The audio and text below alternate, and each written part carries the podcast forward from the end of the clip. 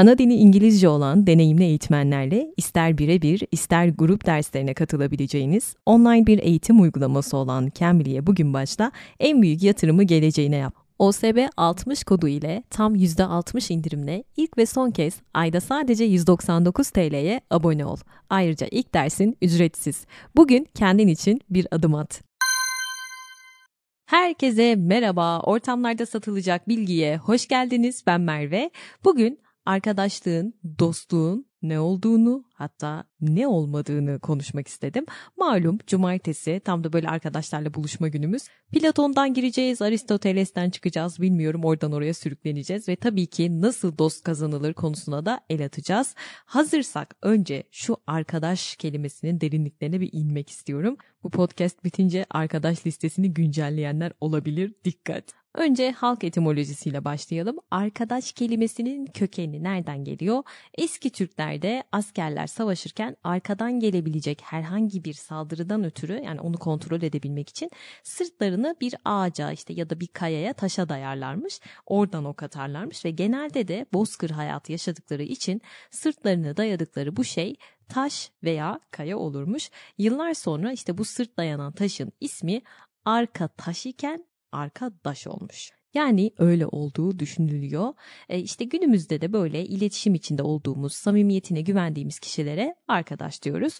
Divan-ı Lügat-ı Türk'e baktığımız zaman arka, sırt arka anlamına geliyor. Yani arkam sağlam demek de bu oluyor aslında. Anladığınız şey değil. Bir de dün Instagram'da sordum gerçek bir dostunuz olduğunu düşünüyor musunuz diye. Sonuç ne çıktı dersiniz? %60 evet %40 hayır çıktı. Düşündürücü. Sonra hayır diyenlere sizce neden gerçek bir arkadaşınız yok diye sordum. Hepsinin nedenlerini bu podcast'te söyleyeceğim. Ve bir arkadaşta aradığınız olmazsa olmaz şeyleri de sordum tabii ki onları da söyleyeceğim. Ve son olarak kendiniz gibi bir arkadaşınızın olmasını ister miydiniz diye sordum. Ve %86 evet tabii ki isteriz dediniz. Şimdi arkadaş kelimesi nereden geliyor oradan başlayalım. Osmanlı dönemine gidiyoruz. Bu dönemde arka demek koruyucu ve yardımcı anlamında kullanılmış. Arka çıkmak dediğimiz buradan geliyor muhtemelen. Red House sözlükte ise 1890 yılı süzlü, süzlüğü, süzlük diye bir şey var. ya bana bazen diyorsunuz ki Merve diksiyon eğitimi nerede aldın? Gerçekten diksiyon eğitimi almış gibi bir halim var mı? Süzlük ne ya of. 1890 yılı sözlüğünde arkadaş şu demek e, tahmin edin ne olduğunu. Gibi dizisinde diyordu ya ilk kan bizim seninle sırt sırta verip Arkadaş kavgada sırt sırta veren anlamında kullanılmış Red House'da. Ee, bizim Şemsettin Sami'miz ise 1901'de Kamusu Türkiye'de arkadaşlığın kelime kökünü arka olarak belirtmiş ve anlamına da refik demiş. Refik de rıfktan gelir arkadaşlar. Rıfk, refik, arkadaşlığına güvenilen kişi demektir. Şerik demiş bir de bu da ortak anlamında kullanılıyor. Ve bir de muavin, yamak diye tanımlamış. Bu pek hoş olmamış ama muavin ve yardımcı olan anlamında kullanılmış. Eski Uygurca'da ise edgü ogli yani birinin iyiliğini isteyen, iyi niyetli anlamında kullanılmış. Böyle bir söz var. Bu arada edgü iyi demekmiş. Hemen aklıma Ferit Edgü geldi. Hakkari'de bir mevsim dedim o kitap. Muhteşem bir kitap gerçekten. Filmi de var izleyin. Peki eski Türkçedeki şu söze ne diyorsunuz? Çok anlamlı. Diyor ki eşim tep inanıp sır ayma sakın. Yani demek istiyor ki dostum deyip de sırrını söyleme sakın. Yıl bilmem kaç arkadaşlar şu sözlere bakar mısınız? Peki biz neden bazılarına kardeşim diyoruz? Hani arkadaşım diyoruz ama bazılarını da kardeşim diyoruz. Çünkü eski Türkçe'de K aynı aileye mensup kardeşten geliyor. Belki de bundan yani K, kadaş buradan geliyor olabilir eşim dostum diyoruz ya şimdilerde. O da eskiden eşim kadaşımmış. Bu arada dosta düşmana karşı da diyoruz. Çünkü dostun karşıtı düşmandır arkadaşlar ama arkadaşın herhangi bir karşıtı yoktur. O yüzden dost arkadaşlıktan çok daha ötesidir. Bu karışıklığa bir son vermek istemiştim hep. Bir de şu vardır mistik yazılarda dost tanrıdır biliyorsunuz ki. Şimdi dosta bu kadar anlam yükledik ama Orhan Veli'nin söz şiirinde dostum değil misin der. Oradaki dost kelimesi sonradan o karşı cinsle enteresan münasebetler içeren bir hale gelmiş nasıl geldiyse. Çünkü geçmişte evlilik dışı ilişkiyi örtbas etmek için sevgiliye dost denmiş bir dönem belki oradan kalmadır. İngilizce'de de free'den kalma friends. Çok anlamlı bence özgürlükten geliyor. Arkadaşlık bence birazcık da bu çünkü yani birbirini özgür kılmak, darlamamak diye düşünüyorum. Hint, İran dillerine baktığımız zaman aziz, sevilen, değer veren anlamındadır arkadaş. O zaman benden şu an hepinize aziz dostum türküsü gelsin çok severim. Orada da diyor ya ele bir ellerim yok olup benim gözümün yaşını silebilmirem. Yani diyor ki sanki ellerim yok olup gitti gözümün yaşını bile silemiyorum diyor. Çok anlamlı. Bu şiir aslında e, şair arkadaşının vefatının üzerine yazmış bu şiiri. O yüzden daha da bir anlamlı geliyor bilmiyorum. Grekçe'ye baktığımız zaman sevgi anlamına gelen üç sözcük var arkadaşlar. Filiz, Eros ve Agape. Eros merkezinde cinselliğin olduğu sevgiyi ve aşkı ifade ediyor tabii ki. Agape cinselliğin olmadığı bir sevgiyi ifade etmek için. Filya ise arkadaşlıktan doğan sevgi. Bu da filozofun ön bileşeni aslında. Filosofya. Aşırı anlamlı çünkü filosofya arkadaşlığın aslında böyle biraz da düşünme ve akıl yürütmeyle bağlantılı olduğunu da gösteriyor. Bence en anlamlısı bu. Yani felsefe sözcüğü filosu, dost sözcüğünü kendi içerisine barındırıyor. Gelelim felsefedeki dostluk kavramına Aristoteles'le başlamak istiyorum. Onun şöyle bir sözü var arkadaşlar. Aristo Reis demiş ki vakti zamanında çok dostu olanın hiç dostu yoktur demiştir. Teoman'ın Zampara'nın ölümü parçasında dediği gibi. Çok kadın hiç kadındır oğlum yalnızlıktır sonu diyor ya o sözü hatırlattı bana. Bir de Aristoteles dostluk için der ki dost bir başka kendidir der. Erdemli kişi dostuna karşı kendine nasıl davranıyorsa öyle davranır. Nasıl her bir kişi için önce kendi varlığı tercih edilecek bir şeyse aynen böyle diyor ya da buna yakın bir biçimde. Dostluğun varlığı da tercih edilecek bir şeydir. Var olmak kendini iyi olarak duyumsamaktır diyor. Bu çok hoşuma gidiyor. Var olmak kendini iyi olarak duyumsamak olmakla tercih edilir ve dostun varlığını da birlikte duyumsamak gerekir. Bu nasıl olacak? Birlikte yaşayarak, söz ve fikir alışverişlerinde bulunarak bir de Aristoteles der ki dostluk bir ilişkidir ve biri kendine karşı nasılsa dostuna karşı da öyle olacaktır der. Bunu bir düşünelim mi? Bence düşünelim. Bir de diyor ya kendimizle ilgili varlık tercih edilecek bir duyum diyor. Demek ki dost ile ilgili olarak da öyle diyor. Şimdi bu kısmı iyi dinleyin ziyadesiyle anlamlı. Diyor ki gören gördüğünü, işiten işittiğini, yürüyen yürüdüğünü duyumsuyorsa dolayısıyla duyumsamakta olduğumuzu duyumsuyor, düşünmekte olduğumuzu düşünüyorsak duyumsamamız ve düşünmemiz var olmamız demekse ve duyumsamak kendi başına hoş bir şeyse yaşamak tercih edilesi bir şeydir. Erdemli kişi dostuna karşı kendine nasıl davranıyorsa öyle davranır. İşte bu sebeple kişi kendine karşı nasılsa dostuna karşı da öyle olacaktır. Yani kısaca dostluk kişinin kendi varoluşunun farkındalığı içerisinde oluşan dostluğun varoluşunun eş zamanlı algısıdır. Yani dost başka bir kendiliktir arkadaşlar. Bir de hani birlikte yaşamaktır demişti ya Aristo. Bunun için de şöyle bir açıklama yapmış. Birlikte yaşamak söz ve fikir alışverişlerinden oluşsa gerek ama bu aynı yerde otlamaları yüzünden sürülerle ilgili kullanımdaki anlamı taşımaz demiş Lord. Peki bu sürü muhabbetini neden yapmış Aristoteles? Çünkü hayvanların sürü halinde otlaması şu demek bir yerde hani ortak bir maddeden pay almak ama o nesnesiz bir paylaşımdan bahsetmeye çalışıyor. Yani varoluşun saf gerçeğine dair eş zamanlı bir algı bağlamındaki dostluktan bahsediyor ve Aristoteles insanın yapısının ikili ilişkiler kurmaya daima yatkın olduğunu ama bunu gerçekleştirebilirse gerçekten insan olabileceğini söylüyor. Bu ikili ilişkilerden en iyi ve en doğrusunun da dostluk olduğunu söylüyor Aristoteles. Neden? Çünkü sahip olduğumuz erdemleri, iyilikleri paylaşabileceğimiz kimse yoksa onların da bir anlamı var mıdır acaba diye bir düşünün. Şimdi gelen mesajlara baktım arkadaşlar. Neden dostunuz yok sorusuna genelde şöyle cevap vermişsiniz. Çıkarcı insanlardan bıktık ya. bir değişiklik olsun. bıktık ya. Milattan önce 4. yüzyılda da çıkarcı dostlar varmış ve yıl 2022 ne değişti diye sorarlar adama. Aristo der ki sözde dostluklar vardır yeğen ve bunlardan en kötüsü menfaatçi dostlardır. Siz de bazen bazı insanların telefonunu şöyle açmak istemiyor musunuz? Selam canım yine ne istemek için arıyorsun? Valla benim bazen böyle oluyor. Siz de itiraf edin. Aristo diyor ki dostlukta olmazsa olmaz olan şey nedir biliyor musunuz? Eşitliktir ve buna da en iyilerin dostluklarında rastlanmaktadır diyor. Yani diyor ki arkadaşınla sen eğer e, aynı karakterde değilsen sıkıntıya düşersin diyor. Çünkü menfaatçi ilişkinin sırrı da burada yatar diyor. Kim kötü biriyle dost olmak ister soruyorum size. Şöyle bir düşünün. Dostluk kurmak istediğiniz insanlar kimdi, nasıllardı? Muhtemelen kendinizden bir veçe taşıyan kişilerdi bunlar. Karşınızdakinin karakterini kendinize benzetip büyük ihtimalle sevgi beslediniz ve bir şeylerine karşı empati duydunuz, çekildiniz. Ama şunu düşünün sizden aşağıda biriyle ya karakter olarak aşağıda beraber olmak ister misiniz? Arkadaşlık kurmak ister misiniz? Ya da işte Ay, keşke dostum olsa der misiniz? Ya da neden böyle bir insanla yakınlaşmak isteyesiniz? Çünkü menfaat olabilir işin sonunda. Yani gerçek dostlar karşısındakini her şeyden azade sever. Sadece o olduğu için. Yani kötü karakterli biriyle veya kendinden aşağı gördüğün biriyle menfaat ilişkisi kurabilirsin sadece diyor. Canlar biraz yandı farkındayım öyle hissediyorum. Bir düşünce aldı hepinizi şu anda. Ha bir de Aristoteles der ki aşk dostluğun aşırıya kaçmış halidir, aşırıya kaçmasıdır der. Ben de yakın arkadaşıma sevgilim diye hitap ettiğimi fark ettim. Aşık mıyım neyim? Ama dostun zaten Farsça anlamı sevgili, muhibbi. Çok severim ben bu kelimeyi. Kanuni Sultan Süleyman'ın da şiir mahlasıdır aynı zamanda. Arapçada da Habib sevgili, dost anlamında.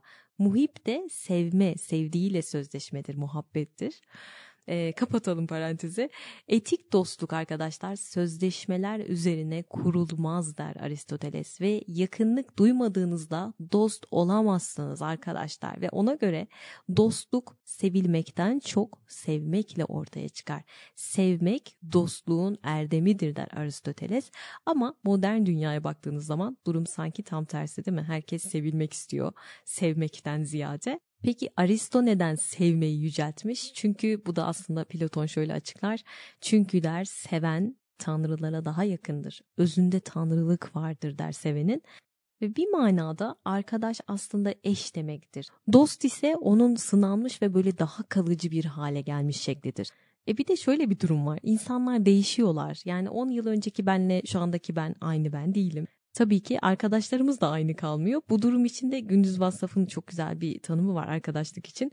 Kendisini de çok severim. Diyor ki hayat boyu arkadaşlık birbirlerine tahammül etmiş olmakla kendilerini ödüllendiren 50 yıllık evliler gibidir. İlişkiye takılan apolet aslında sevginin değil yılların ölçüsüdür. Kaç zamandır arkadaşlık yaptıklarımız birer birer stolar, eksiklikleri göze çarpar. Bazen de tahammül edilemez olurlar. Bütün bunların sebebi bizim olgunlaşmamız. Çünkü olgunlaştıkça kendimizi daha iyi tanıyoruz. Dünyamız daha da zenginleşiyor. Kitaplarımızı seçerek okuduğumuz için artık arkadaşlarımızı da seçiyoruz. Bir de ergenlik çağından kalma arkadaşlarımız vardır. Ne yapsak onları silemeyiz hayatımızdan.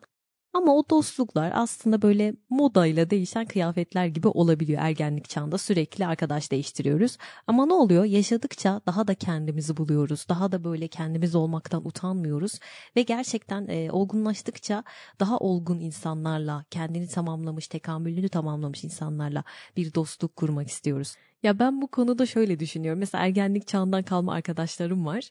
Diyorum ki siz benim çocukluğumun, gençliğimin kara kutusu gibisiniz. Gerçekten hani birçok şeyi, çocukluğumu onlarla paylaşmışım. Gençliğimi onlarla paylaşmışım. Anılarımız, aşklarımız, her şeyimiz onlar bizim kara kutumuz gibi. O yüzden bence önemli ergenlik çağından kalan arkadaşlar. Cambly Kids ile 4-15 yaş aralığındaki çocuklar tamamı ana dili İngilizce olan en kaliteli eğitmenlerle birlikte İngilizceyi kalıcı olarak öğreniyorlar. Şu anda Cambly Kids'te yılın en büyük indirimi var. OSB 6 kodu ile %60 indirimden faydalanın. Çocuğunuza özgüvenli İngilizce konuşma becerisi hediye edin. Ne diyorduk? Ergenlik arkadaşları. Evet yaşadıkça değişiyoruz. Yaşadıkça kendimizi buluyoruz. Ee, bazen uymuyor onlar bize. Onlar başka bir seviyeye geçiyor. Siz bambaşka bir şey oluyorsunuz. Ve bir şekilde ya nasıl ben bunun arkadaş olmuşum falan dediğiniz insanlar olabilir. E bir de şöyle bir durum var. Çoğu dostluk aslında bizi otoriteye, ötekine karşı birleştiren. Mesela okulumuzda edindiğiniz arkadaşlara bakın. Okulda bir totalitarizm var, bir otorite var değil mi? Burada e, ötekine karşı bir birleşme durumu var. İş yerimizde aynı şekilde patrona karşı. Tıkıştırıldığımız ortamlarda kurduğumuz arkadaşlıklar. Bunlar hep otorite sürdükçe vardır. Misal hapishane dostluğu hapishanede biter. Askerlik arkadaşlığı askerde biter. Yani bunlar otorite sürdükçe vardır aslında. Böyle çok azdır kendimize özgü meziyetler üzerine sevgi paylaşabildiğimiz dostluklar. Pascal der ki eğer bütün insanlar birbirleri hakkında söylenen her şeyden haberdar olsalardı koskoca dünyada bir tane bile dosta zor rastlanırdı. Bence çok doğru. Düşünsenize herkes birbiri hakkında söylediği böyle arkasından atıp tuttuklarımızı duyuyor. Gerçekten dost most kalmaz. Üçüncü Dünya Savaşı. Nietzsche çiçeğim de der ki dostluk için. Yani bu zaten pesimist bir şey söylemese bu adam e, ben gerçekten adımı falan değiştiririm. Diyor ki bir kılık değiştirmedir dostluk. Bir maskelemedir. Hatta hilekarlık gerektirir diyor Nietzsche. Şaşırdık mı? Hayır. Ve der ki evet dostlar vardır fakat onları sana getiren şey şahsına dair yanılgılar ve aldatmacalardır ve seninle dost kalmayı sürdürebilmek için sessiz kalmayı öğrenmeleri gerekir. Bakmayın siz onun böyle söylediğine. Çoğu kitabında çok derin bir arkadaşlık özlemi var aslında Nietzsche'nin. Mesela iyi ve kötünün ötesinde kitabının son sözünde der ki Gündüz gece hazır dostlarımı bekliyorum ben. Nerede kaldınız dostlar? Zamanıdır, zamanıdır gelin diyor. Yani Nietzsche ile de ne bileyim arkadaşlık falan kurulmaz ya. Schopenhauer ve Nietzsche senin arkadaşın. Düşünsene gerçekten. Yani bileklerimi dikine keserim o derece. Üstüne de Emil Cioran geliyormuş combo. Şimdi Nietzsche diyor ki iyi dost olmadan önce kendimizi yani olabileceğimiz şeyi sevmemiz gerektiğini söylüyor. Tıpkı Mabel Matiz'in Boyalı da Saçların şarkısı var ya orada diyor ya kendi dalına düşman bu çiçeği nasıl sevsin diyor. O yüzden kendini sevmeyen birinin bence bizi sevmesi de çok muhtemel değil ya. Arkadaşlık literatürü gördüğünüz gibi antik Yunan felsefesine dayanıyor ve dostluğa ilişkin en eski kavramlar eski Yunan edebiyatı ve felsefesinde var. Misal Homeros'un İlyadası ama o eseri okuyanlar böyle biraz çıkarcılık olduğunu hissetmiştir zaten. Yani tek başıma hayatta kalamam yanımda da güvenilir güçlü birileri olsun hesabı güvenlik açısından. O İlyada'da bu göze çarpıyor arkadaşlık böyle bir ilişki orada. Ama 20. yüzyıla gelene kadar önemli düşünürlerin arkadaşlık yaklaşımına baktığımız zaman kısaca şöyle söyleyebiliriz. İki kişiliktir. E, aynı cinsler arasında olur. İdealize edilendir. Birbirlerinin özüne değer vermeye dayanır. Karşılıklı olmalıdır. Evlilik ve aileyle de rekabet halindedir. Şimdi Aristoteles'in arkadaşlık tanımını anlattım. Diyor ki üç tür arkadaşlık var diyor. Menfaatçi, hazla dayalı, ve erdeme dayalı tabii ki de en iyisi sonuncusu. Platon'da Şölen Dostluk kitabında ki çok severim bu kitabı diyor ki insan o zaman nasıl dost edinebilir? Başkalarına yarayacak hiçbir tarafınız olmayınca bizi ne diye sevsinler? Gerçekten sevmezler. Mesela sen bir işe yaramadıkça seni ne baban sever ne de hiç kimse. Halbuki diyor çocuğum diyor Platon bilgili bir insan olursan bütün insanlar senin dostun ve yakının olur. Çünkü faydalı ve iyi bir insan olursun diyor. İşte antik Yunan'dan siz size arkadaşlık tavsiyeleri. Gelelim Kikero'ya. Onu zaten direkt böyle bir kitabı var. Yaşlılık ve Dostluk diye. Bu arada Kleopatra podcastimde Jules Caesar ve Marcus Antonius'u böyle uzun uzun anlatmıştım. Kikero o dönemde yaşadı ve Caesar öldükten sonra bayağı bir popülaritesi arttı. Ama daha sonra Marcus Antonius'la arası açıldı. Neden? Çünkü Octavianus'u övdüğü için. Sonra Kikero'nun başı kesilerek maalesef idam edildi. Dünyanın en ünlü hatiplerinden biridir.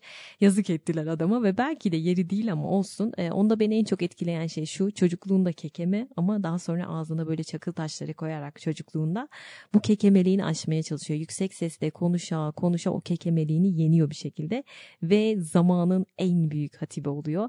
Engellenmiş, bastırılmış olanın gücü gibi adeta. Hani böyle plastik topu denizde dibe batırmaya çalışırsınız. Sonra bir bırakırsınız son sürat denizden çıkar fırlar ya o hesap Kikero'nunki. O yüzden ayrı bir saygı duyuyorum. Yani e, bu engelini aşmış olmasından ötürü. Kikero'nun dostluk hakkındaki düşünceleriyle şimdiki düşüncelerimiz bence çok benziyor. Mesela diyor ki iyi günler günlerinde senin kadar sevinecek biri olmasaydı sen o mutluluktan ne zevk alırdın? Kara günlerinde de senden çok üzülecek bir dostun olmasaydı o günlere nasıl katlanırdın? Çok güç olmaz mıydı diyor. Ve bir yerde de şöyle demiş kitapta yokluğunu duymadığın şeyin üzüntüsünü de duymazsın demiş. Çok anlamlı ya. Bir de diyor ki biri hayır der hayır derim. Evet der evet derim. Yani ben kendime her şeyi baş sallamayı ilke edindim diyor. Böyle bir insanı dost edinmeyin diyor. Ya bu çok doğru değil mi? Bunu daha önce de bir podcast'ta söylemiştim. Hani dedim ya işte yemeğe gidiyorsun ne yersin fark etmez. E ne alalım fark etmez. Fark etmezciler var ya işte onları diyor dost edinmeyin. Çünkü onun kendine ait bir fikri yok. E, bir zikri yok. Hiçbir şey yok yani. Niye bu adamla dostluk yapasın ki diyor. Her şey okey diyen birinde bir sıkıntı vardır diyor. Hani orada bir dur. Bir de Kikero dostluk için der ki yeryüzündeki ve gökyüzündeki her şeyin karşılıklı iyi niyet ve şefkat hisleriyle uzlaşmasından başka bir şey değildir. Bilgelik hariç ölümsüz tanrılar tarafından insanoğluna bundan daha iyi bir armağan bahşedilmiş midir bilmem demiş. Daha ne desin adam yani gerçek dostunu bulmuş insan bence dünyanın en şanslı insanı ve bonus tabii ki gerçek aşkı da bulanlar. İkisini bulanlar zaten bilmiyorum yani premium kul falan. İkisi de dünyada en iyi hissettiren şey bence. Kendinle konuşuyormuş gibi böyle her şeyi teklifsizce konuşabildiğin birine sahip olmaktan daha güzel ne olabilir soruyorum size. Ve asırlar önceden gelen bir söz daha. Dost, dostunun mutluluğuna kendi mutluluğu gibi sevinir, üzüntüsü neyse dostundan daha fazla üzülür. Kaldı mı böyle dostlar? Dostluğun e, kurallarını da belirtmiştir Kikaro. Demiş ki insan dostundan onurlu şeyler istemelidir ve onun için de onurlu şeyler yapmalıdır. Dostunun yardım istemesini beklemeden dikkat her daim yardıma hazır olmalıdır. Hiçbir zaman tereddütsüz bir şekilde yardıma koşmalıdır. Cömertçe öğüt vermeyi göze almalıdır. Dostu yanlışa yöneldiği zaman ona doğrusunu gösterebilmelidir ve gerektiğinde de sert bir dille bile olsa uyarabilmelidir. Artık antik Yunan'ı, Roma'yı falan bırakıyorum. Kendi yüzyılımıza geliyorum. Dale Carnegie'den bahsedeceğim size. Kendisini zaten bu konuda e, uzman olduğunu düşünüyorlar. Dost Kazanma Sanatı diye de bir kitabı var. E, görüşlerine katılırsınız, katılmazsınız. Orası sizin bileceğiniz iş. E, ben şunlardan bahsedeceğim. Nasıl dost kazanırsınız? İnsanları nasıl etkilersiniz? İnsanlarla iyi ilişki kurmanın sırrı nedir? Nasıl her yerde iyi karşılanırsınız? ve insanları sizinle fikir birliğine nasıl vardırırsınız aynı fikir birliğine? Dale Carnegie bu konularda neler söylemiş dediğim gibi kişiler arası iletişim uzmanı. Şimdi şöyle önce insan ilişkilerini yönetmekle başlıyorum. Diyor ki eleştiri. Eleştirilerinizde aşırı doz kullanmayın diyor. Çünkü eleştiri insanlarda bir gücenme duygusu açığa çıkarır ve karşınızdaki insanın moralini bozarsınız. İnsanları hunharca eleştireceğinize onları böyle biraz olsun anlamaya çalışın demiş. Çünkü neden? İnsanlar duygusal yaratıklar bunu göz ardı etmeyin diyor. Hatta burada verdiği örnekler de çok çarpıcı. İtalyan asıllı Amerikalı bir mafya lideri var biliyorsunuz Al Capone. Demiş ki ömrümün en güzel senelerini halkın eğlenerek iyi vakit geçirmesi için çalıştım. Gördüğüm karşılık nefret ve hakaret oldu demiş. Ya bu tarz adamlar kendilerine göre hep haklılar fark ettiyseniz. Hapse bile düştükleri zaman neden düştüklerine anlam veremezler. Neden adam öldürmek için o anda tabancalarına sarıldıklarını anlamazlar. Bunun sebebi de aslında eleştiridir diyor altyapısı. Çünkü eleştiri insanı savunma durumuna geçirir. Ee, insanlara kendilerini haklı görmeye sevk eder. Bu yüzden zararlıdır diyor. Dikkat edin diyor. Çünkü insanın gururunu zedelersiniz bir şekilde diyor. Yani bu adamlar hani niye yaptı bilmiyorum diyorum ya. Altyapısında bu olabilirmiş. Bir de mesela Alman ordusunda bir asker bir olay yaşadı diyelim. Hemen koşarak gidip şikayette bulunamıyor. Yasakmış. Önce öfkesinin geçmesini beklemek durumundaymış. Yani diyor ki dozunda eleştiri yapın. Hatta burada Abraham Lincoln'den çok örnek vermiş. Onun başına gelen bir olay anlatayım. Lincoln gençlik döneminde habire hicivler yazıyor. Paso böyle herkese eleştiriyor ve adamın en büyük mesaisi resmen bu olmuş. Hiciv yazıyor biri. Sonra James Shields adında bir İrlandalı ile alay ediyor Lincoln ve ondan sonra olanlar oluyor. İrlandalı adamın gururu çok kırılıyor ve Lincoln'ü kılıç düellosuna davet ediyor. Kafes dövüşü.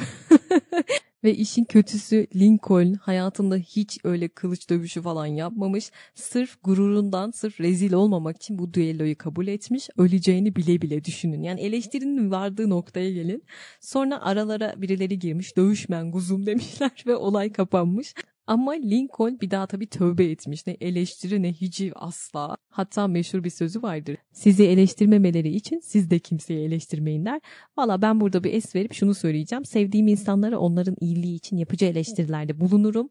Ee, ama olay tabii ki dost kazanmak burada. Yani bence en başta yapmayın samimi olana kadar. Çünkü niyetiniz anlaşılmayabilir. İşte Abraham Lincoln'un çok sevilmesinin sırrı bu. Yani bir süre sonra vazgeçmesi herhalde bu hiciv olayından.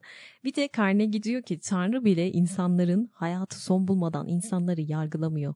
O zaman size ne oluyor? Hayırdır kardeş diyor. Böyle sormuş bize. Tamam abicim özür diliyoruz kusura bakma.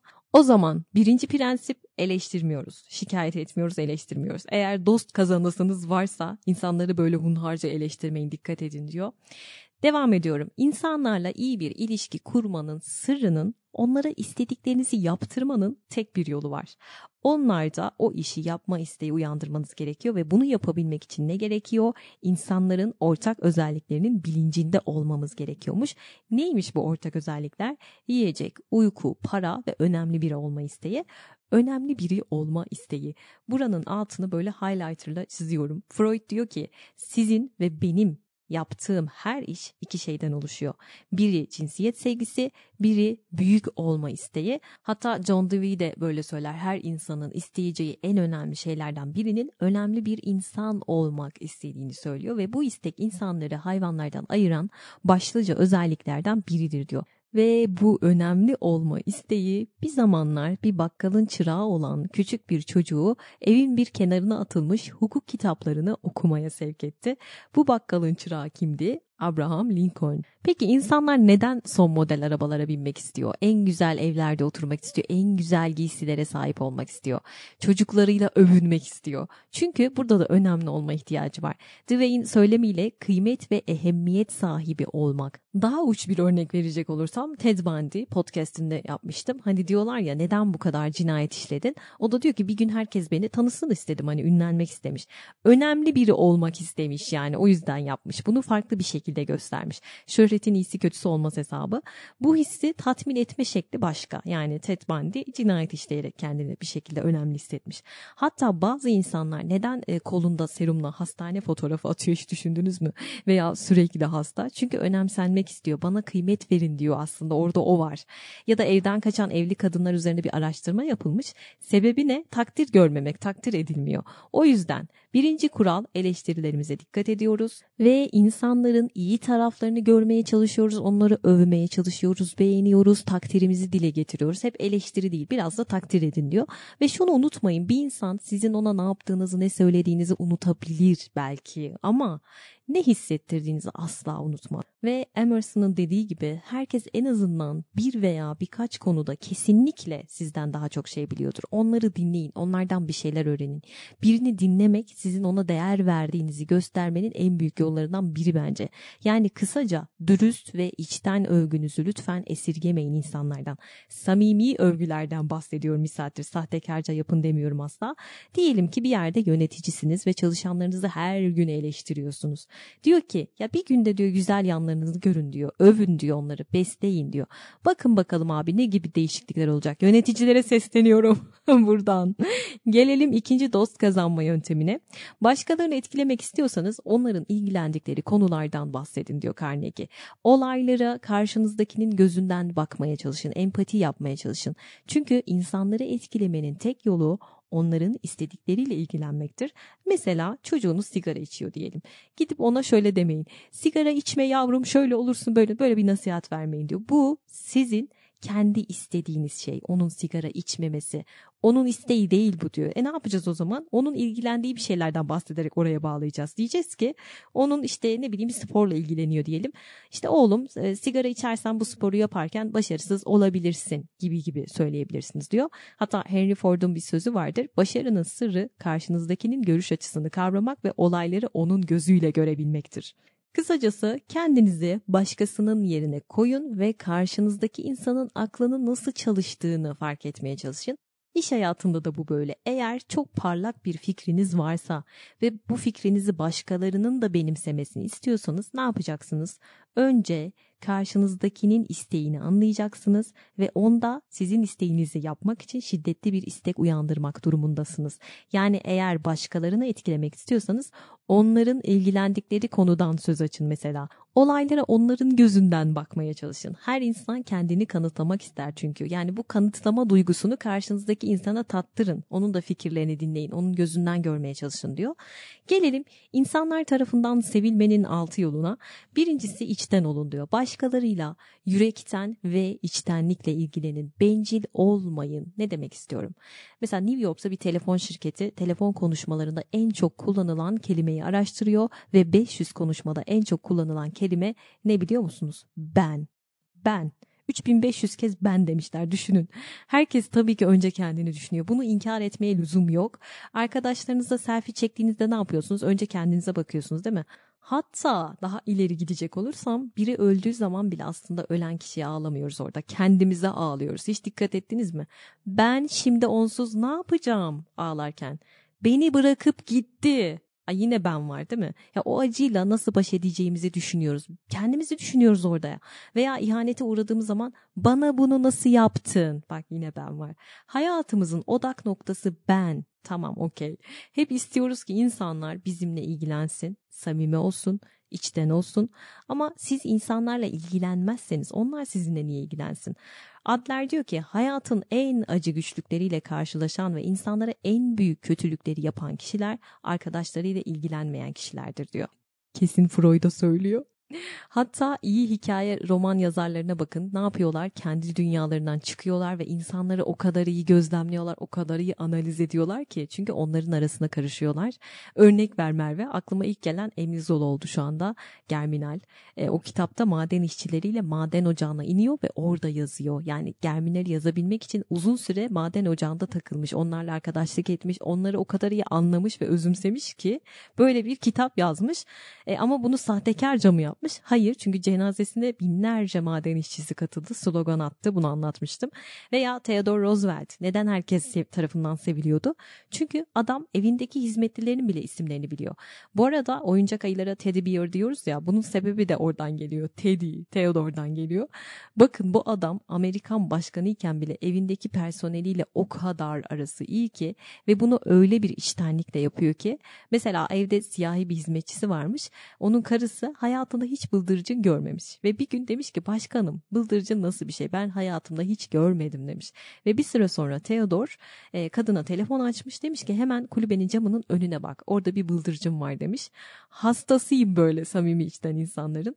E, bakın bu numaradan değil ya bu değer vermektir. Tıpkı Atatürk gibi o da yanında çalışanların adını hayatını her detayıyla bilirmiş. İnsanlara tepeden bakanların küçümseyenlerin zaten değersizlik duygusu vardır net. Bir de şu var arkadaşlarınızın ya da sevdiğiniz insanların doğum günlerini lütfen unutmayın diyor. Bu da onlara önem verdiğinizi gösteren bir detay. O zaman kısaca kural şu başkalarına karşı samimi bir ilgi gösterin onları önemsediğinizi belli edin diyor dost kazanmak için. Gelelim ikinci kurala. Güler yüzlü olun çünkü yüzünüzde taşıdığınız ifade sırtınızda taşıdığınız giysiden daha önemli arkadaşlar. Gülümseyemiyorum Merve elimde değil diyorsanız Amerika'nın en başarılı sigortacılarından birinin taktiğini deneyin. Hayatınızın iyi yönlerini düşünün ve gülümsermiş gibi yapın. Gülümsemeye çalışın. İçinizden gelmese de bunu huy edinin. Adam bunu yapmış ve diyor ki benim başarımın sırrı her zaman güler yüzlü olmamdır hayatımda diyor. Gülümsemek masrafsız ve insana çok şey kazandıran bir şey. Hem dost hem iş. Kimse asık suratlı biriyle dost olmak ister mi soruyorum size. Mahkeme duvarı suratlılarla arkadaşlık etmek isteyenler el kaldırsın. Gelelim üçüncü kurala. Bu benim için en zoru. Çünkü diyor ki insanlara isimleriyle hitap edin. Unutmayın diyor isimlerini diyor. Bu konuda o kadar zorlanıyorum ki simayı hatırlıyorum, sesi hatırlıyorum ama isim yok. Ve bir insanın ismini unutmayıp mesela atıyorum aradan uzun bir süre geçti karşılaştınız ona ismiyle hitap ettiğiniz zaman çok büyük bir iltifatmış gibi öyle bir haz veriyormuş. Örnek ver Merve yani bu isim olayıyla ne başaracağız? Mesela Andre Carnegie zamanın çelik kralı 19. yüzyılın en zengin iş insanlarından biri ve onun fabrikalarının başında olduğu dönem bir kere bile işçi grevi olmamış arkadaşlar. Bunun sebebi de şuymuş yüzlerce çalışanı olduğu halde tek tek isimlerini bilirmiş ve onları isimleriyle çağırırmış. Ne kadar kıymetli. Gelelim dördüncü kurala. Bu benim en sevdiğim kurallardan birisi iyi bir dinleyici olun. Çünkü iyi bir konuşmacı olmanın en iyi yolu iyi bir dinleyici olmaktır. İnsanlar konuşurken gözlerinin içine bakın.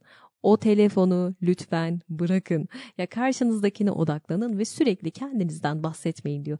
Karşınızdakine bir izin verin, bir kendini anlatsın, bir fırsat tanıyın. Sürekli kendinizden bahsetmeyin diyor bence doğru.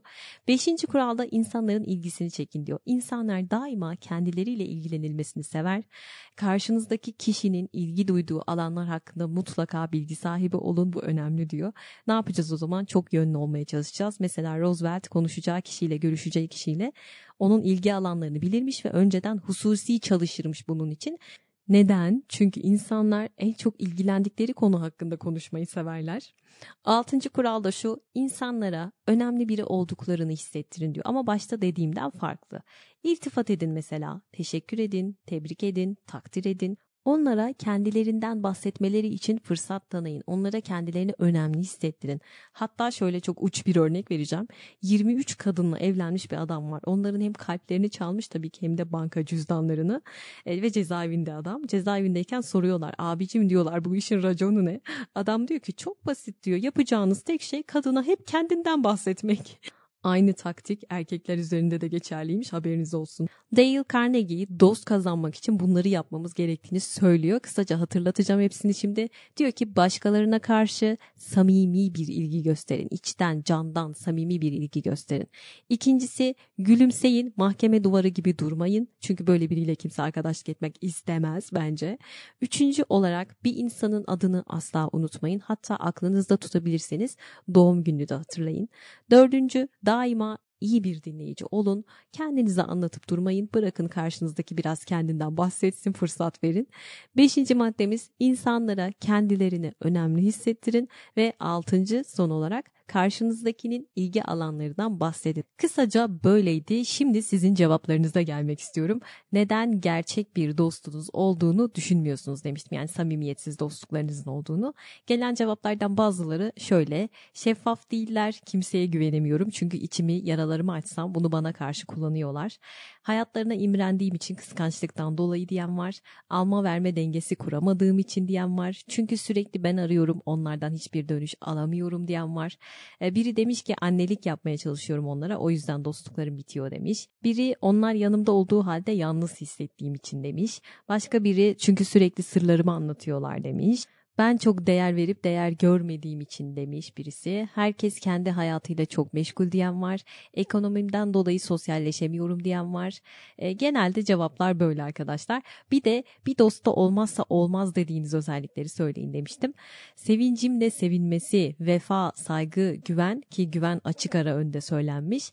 Bir numarada güven geliyor. Ondan sonra samimiyet geliyor. Sonra vefa ve saygı demişsiniz. En çok gelen yani bin cevaptan 900'ü e, güven demiş neredeyse. Demek ki samimi dostluk kurmamızı engel olan en önemli şey birine güvenememek, içimizi açamamak ve bu da beraberinde samimiyetsizliği getiriyor diye düşündürttü bu bana. Bu podcast'i çok sevdiğim bir Mevlana hikayesiyle kapatmak istiyorum. Bir gün baba ve oğul konuşuyorlarmış. Babası oğluna sormuş. Demiş ki baba demiş senin kaç tane dostun var? Oğlan da demiş ki o çok var yüzlerce dostum var benim demiş. Babası da oğluna demiş ki bak oğlum insanın bir sürü arkadaşı olabilir ama yüzlerce dostu olamaz. Dost dediğin diğer arkadaşlara benzemez. Hayatın boyunca ya bir tane ya iki tane dostun olabilir demiş. Oğlan tabii saçma bulmuş bunu. Benim bir sürü dostum var. Hepsi de beni sever. Her zaman da yardımıma koşarlar. Eminim demiş. Öyle mi demiş babası. O zaman gel demiş seninle bir test yapalım bu arkadaşlarına dostlarına. Adam birkaç tane tavuğu kesmiş ve içine böyle başka bir ıvır zıvırla bir çuvala doldurmuş. Çuvaldan tabii kanlar akıyor. Şimdi git demiş bu çuvalı arkadaşlarına götür ve onlardan yardım iste. Çuvalı birlikte bir yerlere gömün demiş.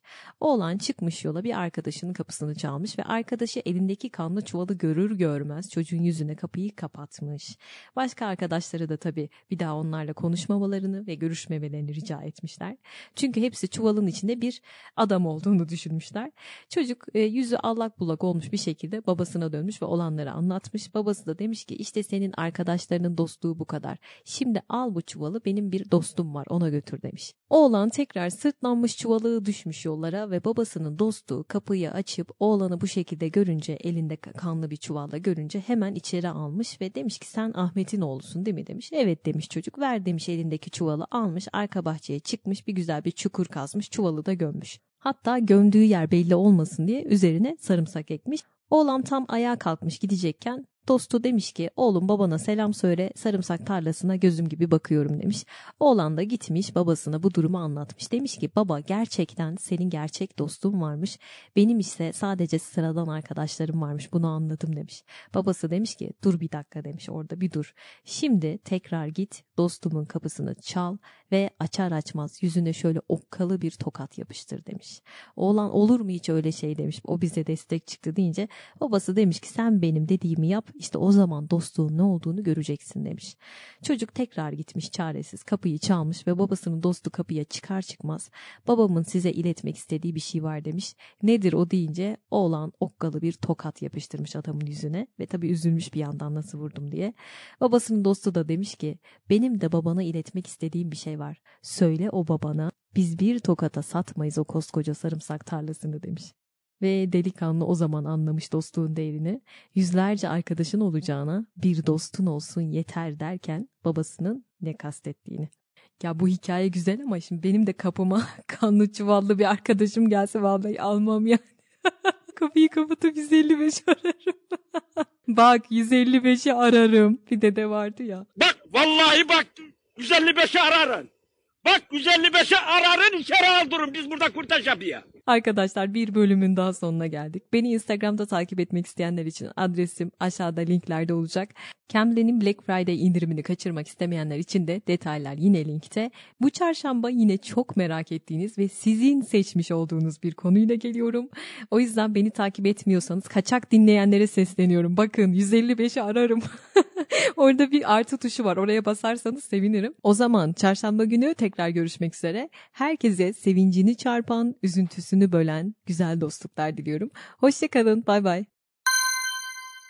Cambly'de ilk defa tüm ürünlerde geçerli %60 indirimi kaçırmayın. Cambly'nin %60 indiriminden yararlanmak için OSB 60 kodunu, Cambly Kids'in %60 indiriminden yararlanmak için ise OSB 6 kodunu kullanarak hemen abone olabilirsiniz. Sınırlı sayıda kişi için geçerli. Bu büyük indirimi kaçırmayın.